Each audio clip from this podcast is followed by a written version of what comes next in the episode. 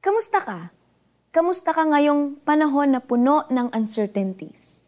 Maraming bagay at mga pangyayari ang natitrigger minsan ng mental health issues gaya ng anxiety, depression, paranoia, eating disorders, at marami pang iba.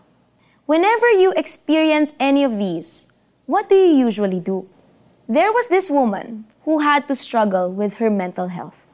Habang siya ay buntis, nalaman niya na her husband and their friend became too comfortable with each other. Too close, in fact, to the point na nagkayayaan sila na manood ng sine na silang dalawa lang. Kinumpronta niya ang kanyang asawa, who denied it. Nang makapanganak siya, she experienced postpartum depression. Araw-araw, nararamdaman niya na pwedeng may mangyaring masama sa kanya at sa kanyang baby. May mga panahon na iniisip niya na baka mapatalon siya mula sa bintana ng kondo nila, bit-bit ang kanyang anak. Minsan naman, naiirita siya sa kanyang anak at sinisigawan niya ito.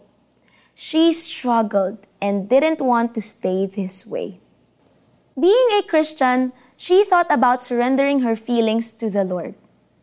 Araw-araw, she prayed and read her Bible. After two months, pinalaya siya ng Panginoon mula sa kanyang postpartum depression.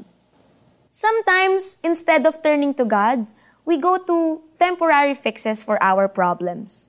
We make the problem go away by shopping, hanging out, or even having vices.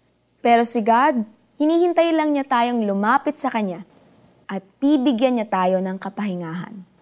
The psalmist in Psalm 147:3 says, He heals the brokenhearted and binds up their wounds. Jesus Christ is the healer of every pain, every sickness, and every heartache in our lives. Trust and believe that He can heal you and set you free. Let us pray. Abba, Father in heaven, teach me to turn to you and offer at your feet all the struggles and pain in my life. Hindi ko po kaya sa sarili ko lamang at naniniwala ako na kayo ang papawi ng bawat sakit at kayo ang aking pag-asa sa bawat umaga. Amen. It's application time! Lumapit tayo sa Diyos at magpakumbaba. Hingin ang kanyang tulong sa bawat araw ng inyong buhay. Magbasa tayo ng Bible, manalangin, and even sing praises to Him. Manatili sa kapayapaan ng kanyang presensya. Ang sabi ng Diyos, ililigtas ko ang mga tapat sa akin at iingatan ko ang sino mang taong ako'y kikilanlin. Kapag sila'y tumawag, laging handa ako na sila'y pakinggan. Aking sasamahan at kung may problema ay sasaklolohan aking ililigtas at ang bawat isa ay pararangalan.